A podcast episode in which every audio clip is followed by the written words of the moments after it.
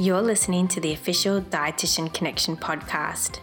This podcast gives you access to the most successful and influential experts in the dietetic profession. This podcast will inspire you, it will challenge you, and it will empower you to become a nutrition leader and realize your dreams.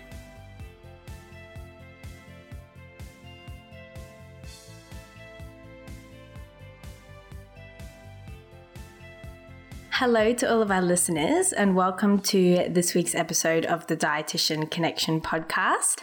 I'm your host, Kate Agnew, and this week we've got Emma Stubbs joining us. So, Emma is an accredited practicing dietitian, and she's currently working as a clinical dietitian in country Victoria.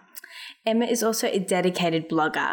She's the face behind Broccoli and Blueberries, which you may have heard of before, and she's regularly invited to write for nutrition blogs and occasionally appears in online magazines. So, welcome to the Dietitian Connection podcast, Emma. Really lovely to have you here. It's my absolute pleasure. As we've talked about in the past, you and I both have a bit of an addiction to tahini, so I'm sure we'll get along very well yeah, yeah, definitely.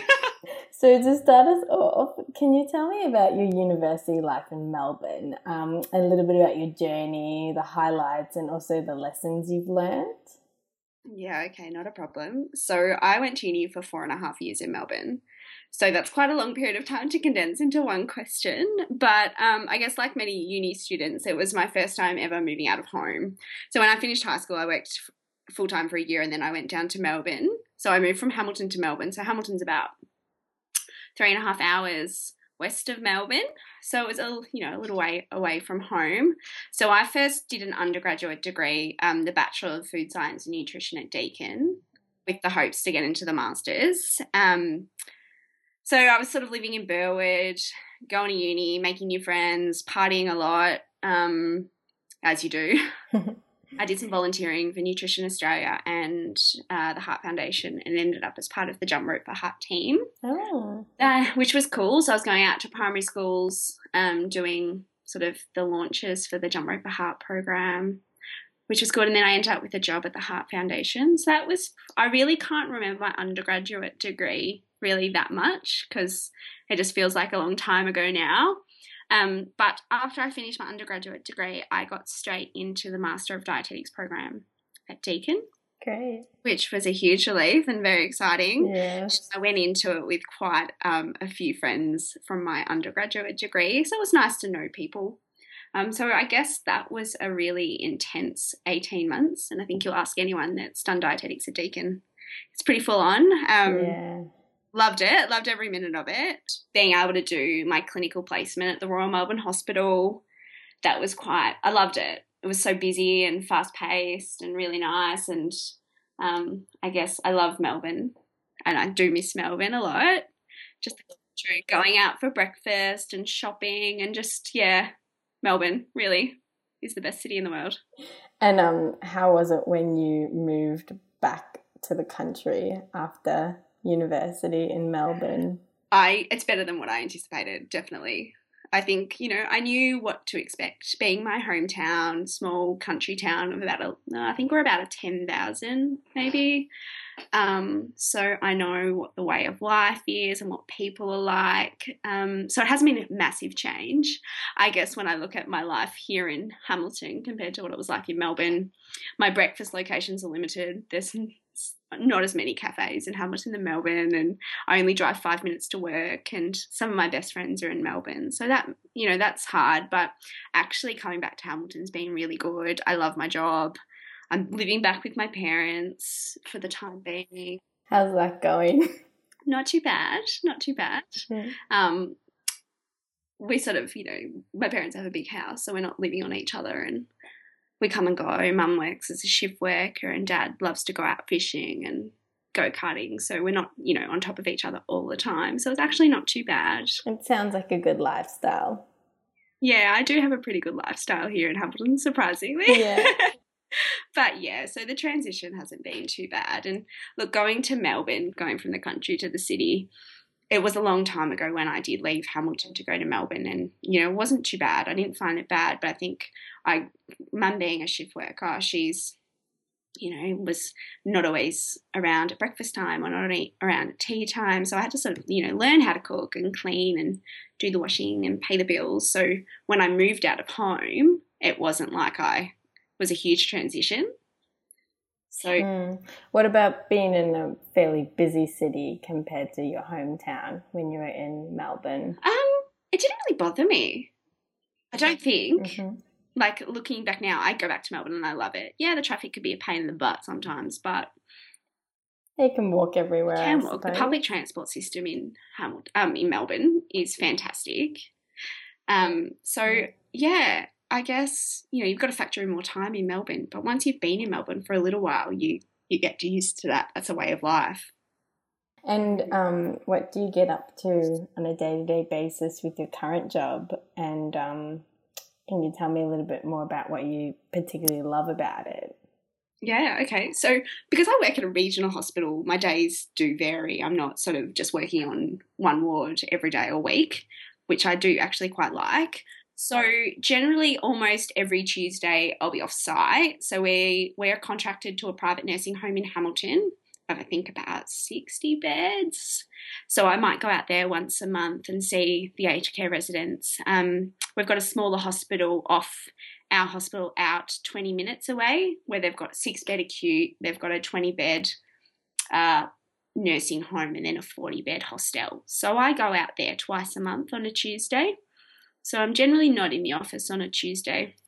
Um, some days, one day a month, I also go to another aged care home, which is actually attached to our hospital, which you've got more, some low level, but dementia, high level care patients. Um, so I'm there one day a week, seeing the residents there. Thursday afternoons, I see outpatients. So they're often referrals from GPs in the area, just whether it's high cholesterol or just weight loss, um, different bits and pieces. And then throughout my week, um, I have pre admission appointments for the patients going in for bariatric surgery. So they'll be thrown here and there at lunch breaks and different times. So they often keep me on my toes. And then generally on the other days, so probably other three days a week, I'm seeing the inpatients on the wards. So we've got our medical ward, intensive care rehab, and surgical ward. So I go see inpatients. I go to the discharge planning meetings for both um, wards uh, each day, which they're quite good because you sort of all sit in with um, other individuals within the MDT team. And it really does reinforce the importance of patient centered care because the doctors do come in and out and you don't get the chance to maybe speak to the physios when you need to speak to the physios or speak to the nursing staff. So they're really good. So I go to meetings and then there's bits of admin and CPD and different bits and pieces chucked in here and there. Um, some QI as well. So it's pretty varied. Yeah, quite a variety of um, cases there. Is there any um, certain population or any area within dietetics that you particularly enjoy? what I really liked, and I think I liked it when I was on clinical placement. Um, I definitely, when I was on clinical placement, I knew I wanted to be a clinical dietitian. And then as I sort of finished uni and got out into sort of more community health, public health, I was like, oh, do I want to do that? Now I'm back in the clinical environment and I absolutely love it. And I really love um, nasogastric feeding, like enteral nutrition, parenteral nutrition, ICU. I really like those the numbers and yeah, all the really clinical side with the patients. Yeah. Um, so I do like working with the surgical patients. I've done a lot recently with um, a few people that have come out from bariatric surgery with some complications. Unfortunately, um, someone that came out of a, uh, I think it was a colectomy. So we sort of had to look at different feeding options for him. So I really like that side, the um, gastro surgical patients and sort of looking at nutrition support. And I was going to go into the bariatric surgery part a little bit more. In your opinion, do you see any particular gaps or areas where dietitians can really make a difference, um, I guess, in this population and in helping um, a smooth recovery, um, or even whether it be pre-operatively or post-operatively? Yeah, I guess they're a very interesting patient group. So we um, we're a public one of the public hospitals funded for bariatric surgery. So we have a surgeon that does bar- um, sleeve gastrectomy surgeries weekly. So the dietetics department is heavily involved with the bariatric framework and seeing those patients. So we have dietitians that see them initially, and that's sort of just to get a idea of their weight history, their weight loss attempts, why they want the surgery, what's their their reason for the surgery, and that aspect. And then we are quite involved in their pre and post op nutrition.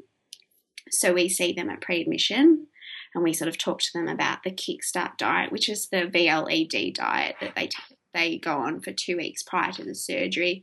And really, the purpose of that's to shrink the liver size so it's easier for the surgeons to get in there and reduce the stomach size and complete the surgery. We touch base with them on the ward where they're starting up on liquids, and then we now see them four weeks after their surgery.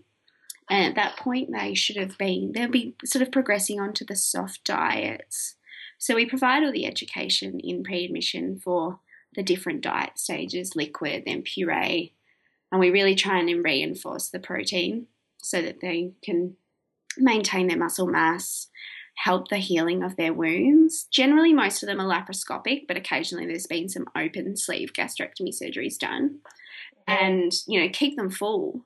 So we sort of guide them with the type of foods that they need to eat um, and do see them at four weeks. So generally they're moving on to normal foods again and not being having to be as restrictive with the textures.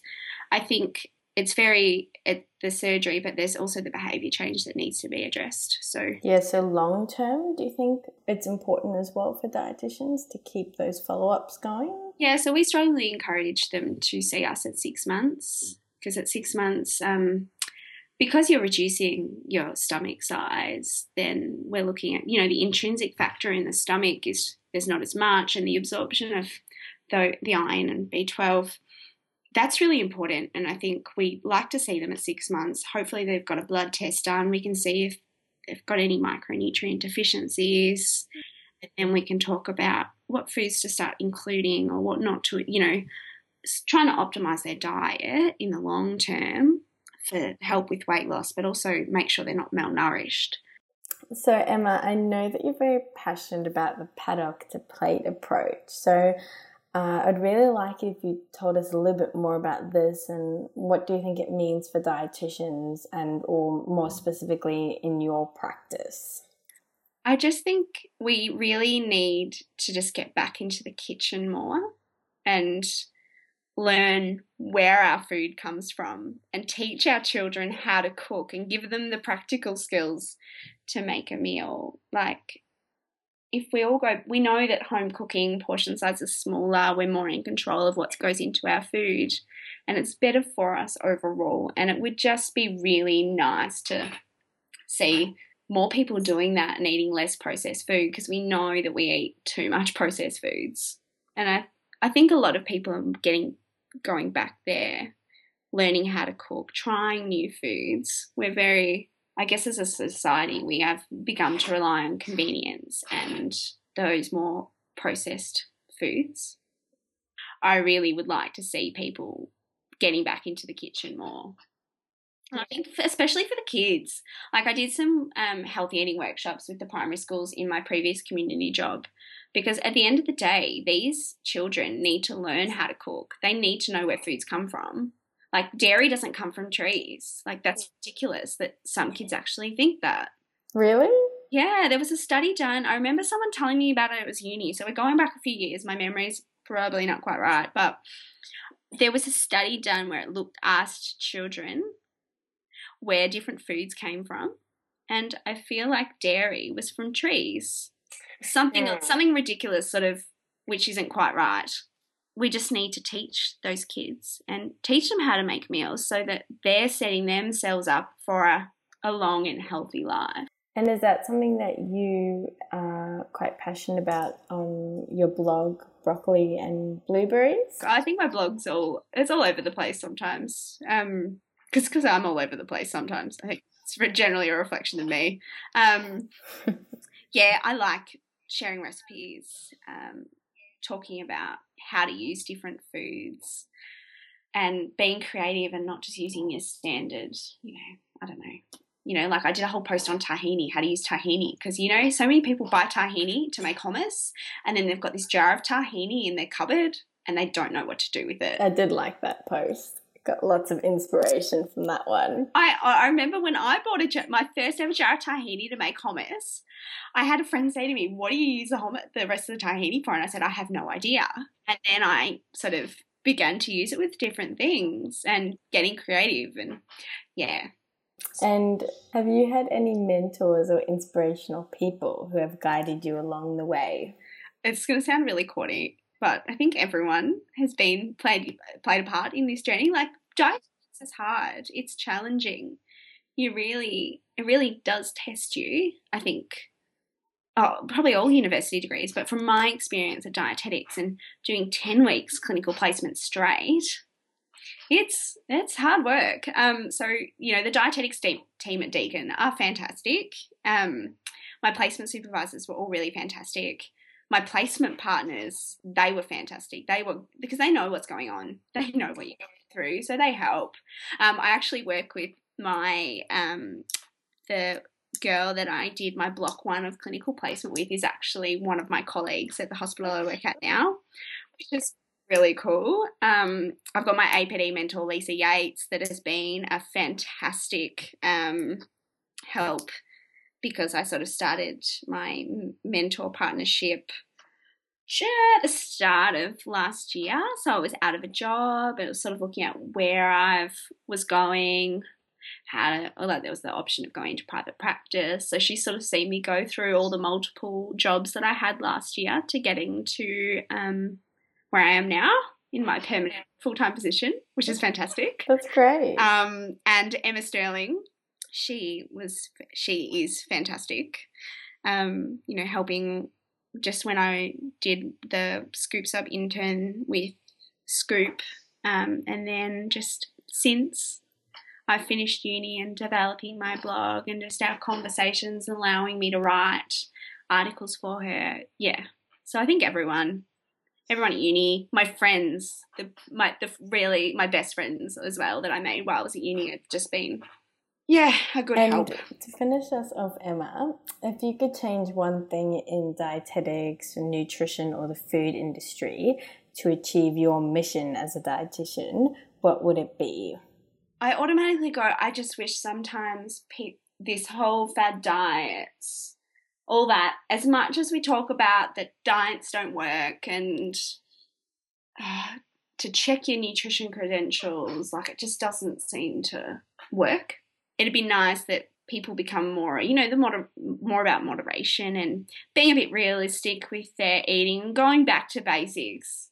And I think that's what we really need to do is to get away from those superfoods and putting kale in our smoothies. I know that I, I write that always on my blog. I bring up kale smoothies because I just can't bring myself to drink one. I can't imagine. They're delicious. Um, but if anyone likes kale smoothies, that's fine. And you enjoy to drink them, go for it. Um, that's why I just always use kale smoothies because I just can't bring myself to do it. Um, but getting away from having to just like fill out our foods with superfoods rather than just looking at, oh, hey, I probably could just eat some more vegetables. Like, we just need to just calm down. Yeah, but the, the moderation thing is gaining a little bit more in popularity. So I suppose it would be nice to see that more in practice. I think it would be really good to see a bit more regulation around who can promote diets and all those type of things. But I know there's lots of logistics to that. But I think at the end of the day, we really, it's a person's choice what they eat. We just really just need to educate them. So I think, you know, we can talk about, oh, we can't sell, we shouldn't make these certain products and um, we should take, you know, sh- remove sugary drinks or something. But at the end of the day, everyone should have a choice, but we really just need to be able to educate people and give them the understanding why we encourage water or milk instead of a soft drink. Very well said, Emma. And I just want to say thank you so much for sharing your wonderful approach to dietetics, telling us a little bit about your story and also about your work. It's been really great to chat to you and hear about everything you've been up to. no worries, it's been my pleasure. I hope that I haven't waffled too much. no, not at all. If anyone knows me, they know that I like to waffle and talk a lot. So, yeah. Thanks so much. As usual, we'll have the key points from this episode available on our show notes, as well as some additional resources, and that'll be at dietitianconnection.com slash podcasts. And I'd also like to say thank you to all of our dedicated listeners for tuning in today. I hope you enjoyed the episode and that it was able to provide value to you. And if you did, it would be much appreciated if you could leave a review for us and also pass this podcast on to your colleagues and friends. And also, don't forget to subscribe to the Dietitian Connection podcast so that you can automatically get the new episode each week. Thanks again, and we'll see you next time.